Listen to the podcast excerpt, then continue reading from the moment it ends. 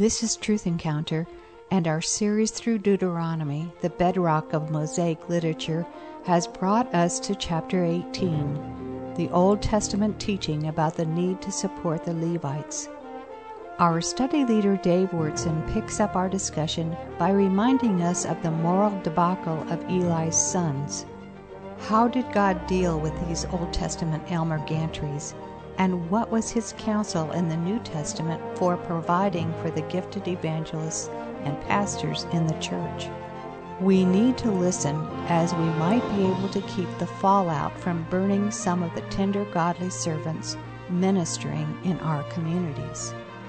Eli's sons and the involvement there in the tabernacle as men and women begin to work together, instead of guarding their hearts, Eli's sons immorally get involved with these women. Now, what does Eli do about it? Look what it says. Why do you do such things? I hear from all the people. This is what Eli says to his son at verse 23 of chapter 2.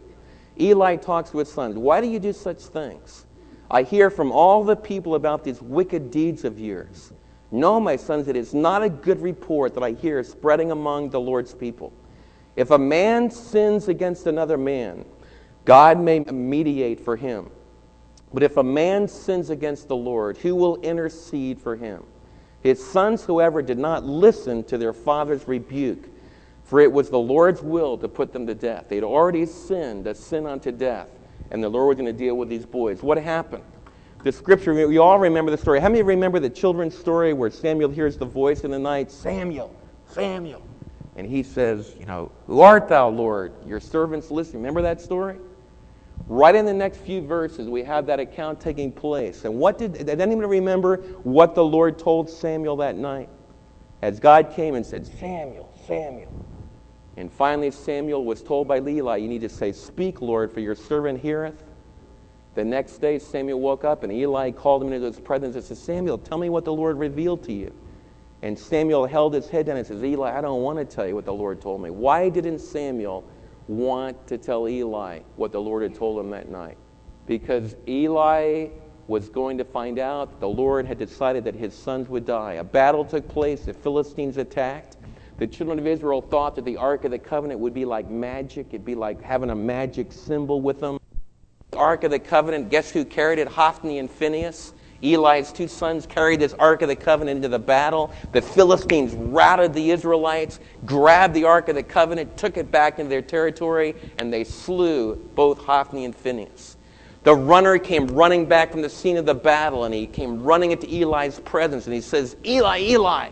And Eli could tell from the way that he looked that it was a disaster. He said, There's been disaster in the battlefield. The Ark of the Covenant has been carried into the, into the enemy. It's gone. And then Eli says, Well, what about, what about my boys? And he says, Both Hophni and Phinehas are dead. When Eli heard the news, he was a great big portly guy from eating all the illegitimate food, the beginning of all the fat preachers. And Eli rolled over backwards, snapped his neck, and he died as well. Just in a, in a brief afternoon, Hophni and Phinehas and Eli all were gone. You know why? Because instead of receiving the gracious gifts of God's people, and instead of recognizing what an awesome responsibility it was to teach God's people the covenant, to have them graciously minister to them by providing for their material needs, Hophni and Phinehas began to abuse the people of God. They got involved in immorality, and God snuffed out their life. Turn over to Hosea chapter 4. Hosea chapter 4 talks to us about a period much later in the history of Israel this is in the time of the northern kingdom, just before they were destroyed. And I want you to read Hosea chapter 4. We want to look at verses 4 through 9. The Lord says an incredible thing about the children of Israel. He says, My people are destroyed. My people are destroyed. Now, those are heavy words. If somebody comes to you and says, Your family's destroyed, your people are destroyed, your nation's destroyed, those are really powerful words. But the Lord tells us why the children of Israel in the northern kingdom were destroyed. My people are destroyed. Why? Because of a lack of knowledge. And I'm going to translate it this way because of a lack of an intimate relationship with God based upon an accurate teaching of the Word of God. Because you have rejected knowledge, I also will reject you as my what? Priests.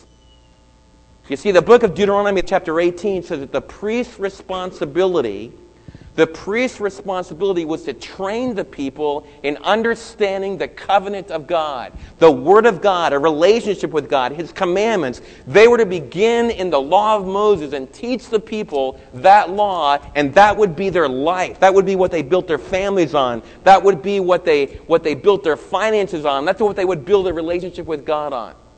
But by the time Hosea began to minister in the 8th century, this Levitical priesthood, had rejected the covenant of Moses. They'd forgotten it, they left it far behind. And instead, they taught their own wisdom. They taught their own guidance. In fact, and they ended up just teaching Baal worship. They ended up just teaching idolatrous worship.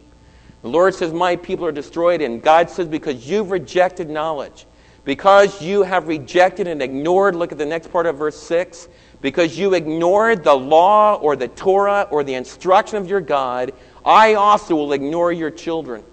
The more the priests increased, the more they sinned against me.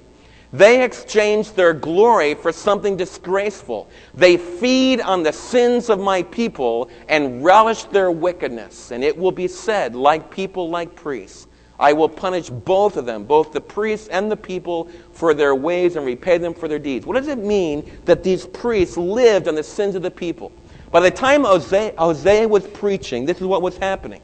The priesthood was encouraging the people to sin. Because the more they sinned, the more they had to sacrifice, and the more they sacrificed, the more food that the priests would get. So the priests would actually encourage the people to break God's law, because if they broke God's law, they would have better meals. You talk about a bad news situation of affairs. We've got a priesthood that's living off the sin of the people. The Old Testament Levitical priesthood failed. They failed because they forgot the law of God. They failed because, they, because of their greed. They took sacrifices that they should not have taken, just like Eli's sons, and they failed because of immorality. I want you to get those three things. The Old Testament priesthood failed because they ignored God's law and instead they taught idolatry. Then they lived just for material things, they lived just for greed. And we close with them living for immorality. Now, what about the new covenant? As we, that's just the old covenant. They failed. In fact, the Messiah came and walked right among these priests and Levites, and they didn't recognize it. What about the new covenant? Let's look at some verses that speaks to us about the institution of what we might say the full-time Christian workers of the New Testament. Look at Ephesians chapter 4, and let's look at the ordained teachers of the gospel and the teaching of the Word of God in the New Testament. Ephesians chapter 4, verses 11 and 12. It was He, that is Christ, who gave some to be apostles, some to be prophets. And the apostles and the prophets are what give to us our new covenant, the New Testament, Matthew through Revelation. The apostles were eyewitnesses. We've studied this in some of our past times together. For example, studying through the book of 1 Corinthians. Remember that an apostle, there were, there were 12 apostles that were the ordained eyewitnesses of the earthly ministry of Christ. They had to have witnessed the Lord's ministry from the time that he was baptized by John the Baptist, and then they had to be eyewitnesses of his resurrection. Then there were a few other apostles that were special emissaries, as special ambassadors that were given to proclaim the foundation of the church. The prophets were those that, just like the Old Testament prophets that were ordained, were inspired by the Lord God to give his word. They gave to us the apostles and the prophets gave to us the New Testament. But there's two other gifts that I believe are continuing gifts throughout the church age, and they are these. It says, and some to be evangelists and some to be pastor teachers. I think that's one gift. Now, the evangelist is a word, you think of Billy Graham being an evangelist, and he is. But the essential word evangelist doesn't mean TV, it doesn't mean radio, it doesn't mean uh, double breasted suits. It doesn't mean hair slicked back. It doesn't mean that kind of a thing. It doesn't mean big media presentations. The word evangelist just means a proclaimer of the good news. In the family of God, the Lord gifts some of his people to be especially powerful in the proclaiming of the good news. They're also especially burdened about it and especially given ability to train all the rest of us to be proclaimers of the good news. Bill Bright was not a real enthusiastic, powerful, dynamic speaker like Billy Graham. Bill Bright was not a, a, very riveting, enthusiastic preacher. But when he was starting a college ministry years ago, he wrote just a little tiny book called The Four Spiritual Laws. And he began to train students in how to take this little booklet that has four essential points that makes the gospel clear. He showed students how to use that little booklet to reach out to other students. And that little booklet has been published into the millions upon millions upon millions. Bill Bright was an evangelist, and he was a proclaimer of the good news, specially gifted to equip us. You can't be in any Campus Crusade conference without leaving that conference with a burden to take the four laws and share it with somebody else. Right, college students that went to the conference? One of the afternoons, that's what they did. They handed them a bunch of four laws and a survey, and they hit all different areas of Dallas. Well, I remember when Campus Crusade started. I remember Bill Bright, when no one had ever heard of Campus Crusade, coming and teaching us how to use the four laws. That's an evangelist. And I believe the Lord's going to gift some of you. There might be someone right here that comes up with a, with a new idea, a skillful idea that gives us a good hook into how to get the gospel into an unbeliever's life. And that's one of the gifts. The second gift is a gift of pastor teacher. And this is a person that the evangelist begins to win people into the family of God. They're kind of like the obstetricians in the family of God. The pastor teacher is like the family practice. The family practice comes in and helps the people to grow. They teach the Word of God. They help people to learn how to obey it. And these two gifts work together to equip you to give you the tools that you need in order to grow into all that God wants you to be and what He wants you to do. Look what it says. These pastors and teachers are to equip God's people, to prepare them for the works of service. You see, the full time ministry isn't the one that does all the ministry. They don't do all the hospital visitation. They don't do all the counseling. They don't do all the finances. They don't clean all the buildings. They don't do the ministry of the church. All of us are in the ministry of the body of Christ. But our full time workers equip each one of us to be able to accomplish our task. Now, should they be paid for it? Is that a legitimate thing? Well, let's look at some verses that talk about their support. Turn to Philippians chapter 4 and let's look at a missionary. Philippians 4 talks about a missionary that got some support. Some of you are in full time mission work, taking the gospel into other cultures. Look at Philippians chapter 4, and let's begin with verse 18. I have received full payment, and even more, I am amply supplied now that I have received from Epaphroditus the gifts that you sent.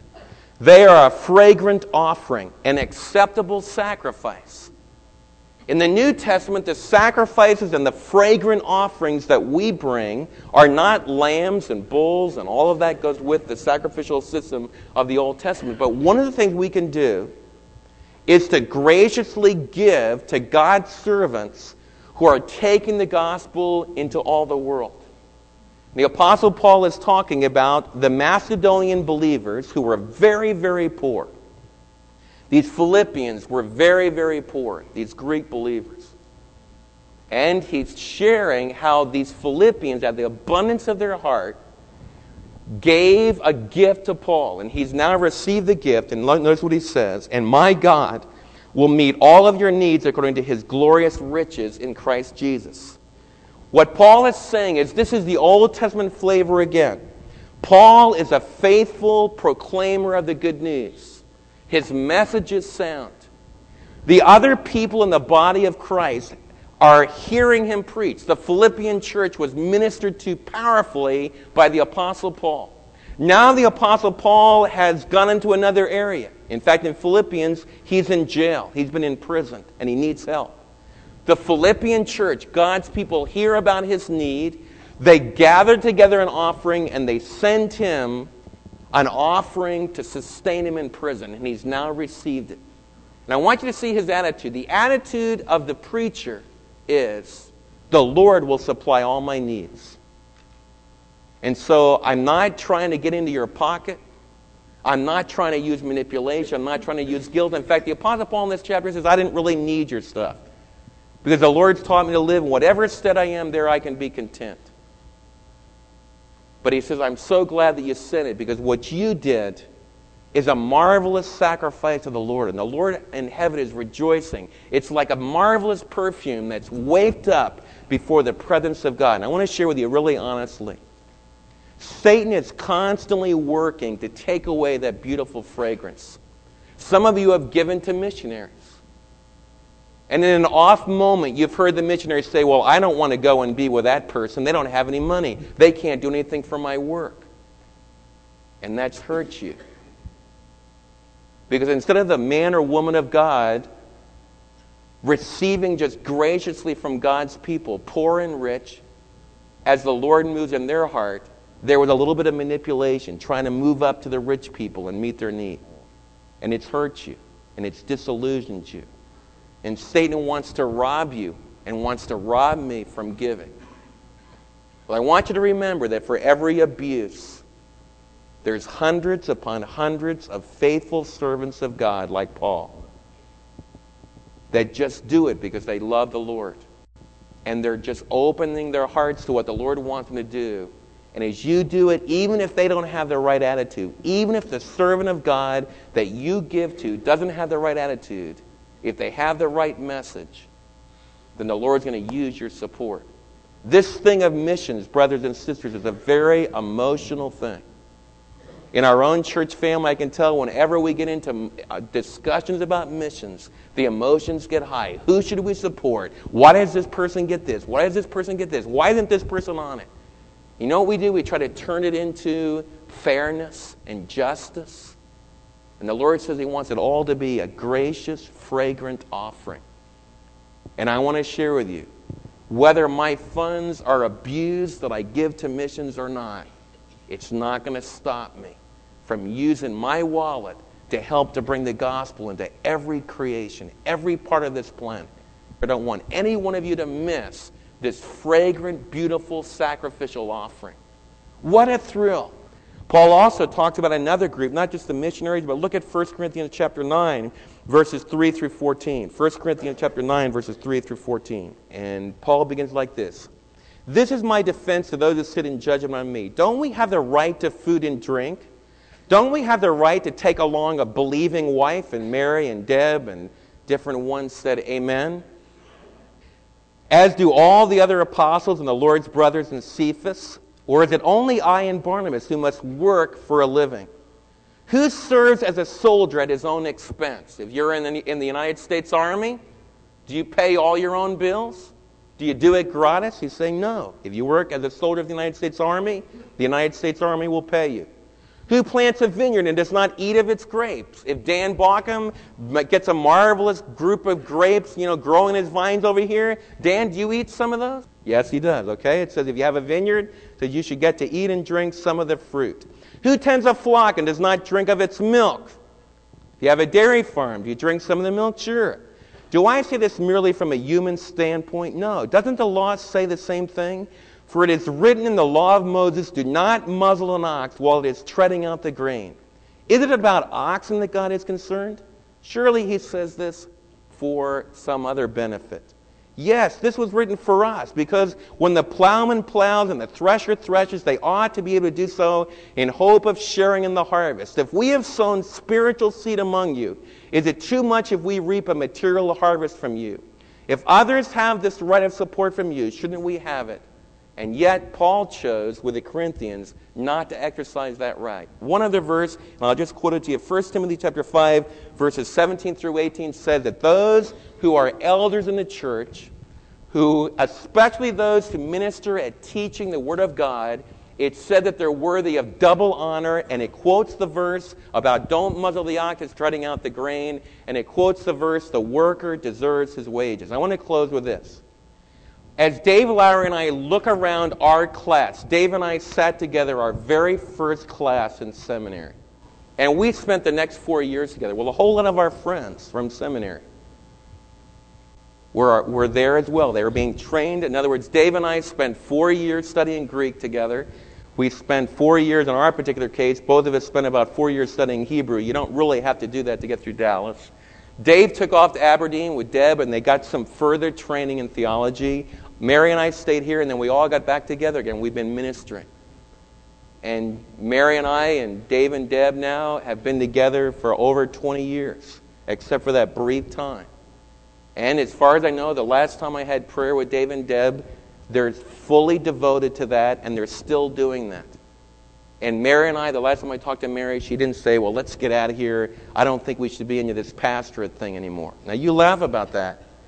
But you know, as Dave and I think about our friends, there's a whole lot of our friends that write me a letter. And no longer on a Sunday morning do they get up and open up this book. No longer on Sunday morning do they pray with God's people and teach them God's people. I'm not saying that all of them are wrong. But Dave and I, as we look over our class, can begin to see one couple after another that begins to move out of the full time ministry of communicating and teaching the Word of God. You know why? Sometimes it's because I need some money. And what am I going to do? I'm getting to be 40. And what happens when my strength fails? And they begin to wonder, you know, is God really going to provide? And some of them get tired of being in a meeting and saying, well, man, we got to keep these guys lean and hungry. Some of my friends have had experiences where they just couldn't make their bills. They couldn't have a home. They couldn't have anything.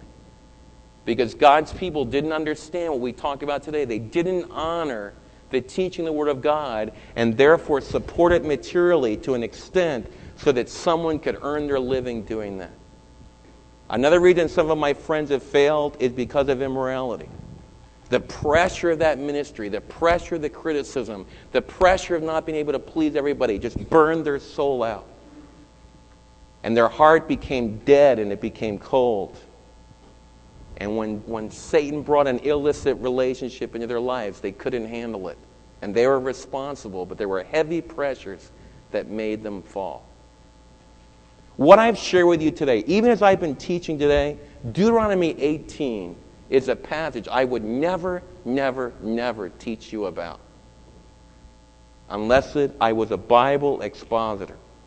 In order to be a Bible expositor, it takes a lot of time, it takes a lot of prayer, it takes a lot of training, it takes a lot of involvement in the biblical world and in your world and the modern world.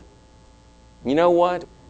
The number of pastors that are weekly doing that studying Deuteronomy 18 or studying John 10 or studying the book of Revelation is dwindling. And God's people are becoming more and more famished because no one's ever taught them the covenant of God.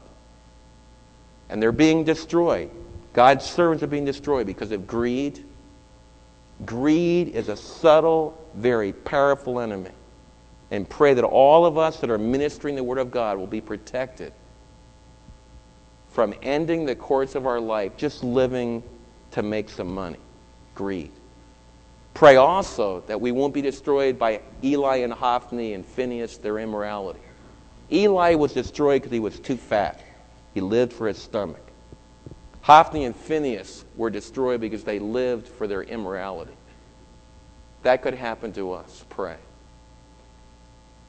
What could be a neater thing to do with your life if the Lord gifted you to do it than to study the living Word of God, teach it to others, and have their lives become strong and whole and pure, ready to face not only this life for eternity? What could be a greater thing if the Lord gifted you to do it than to be dependent upon God's people for your material support? As they depend on a weekly basis on you for their spiritual nourishment.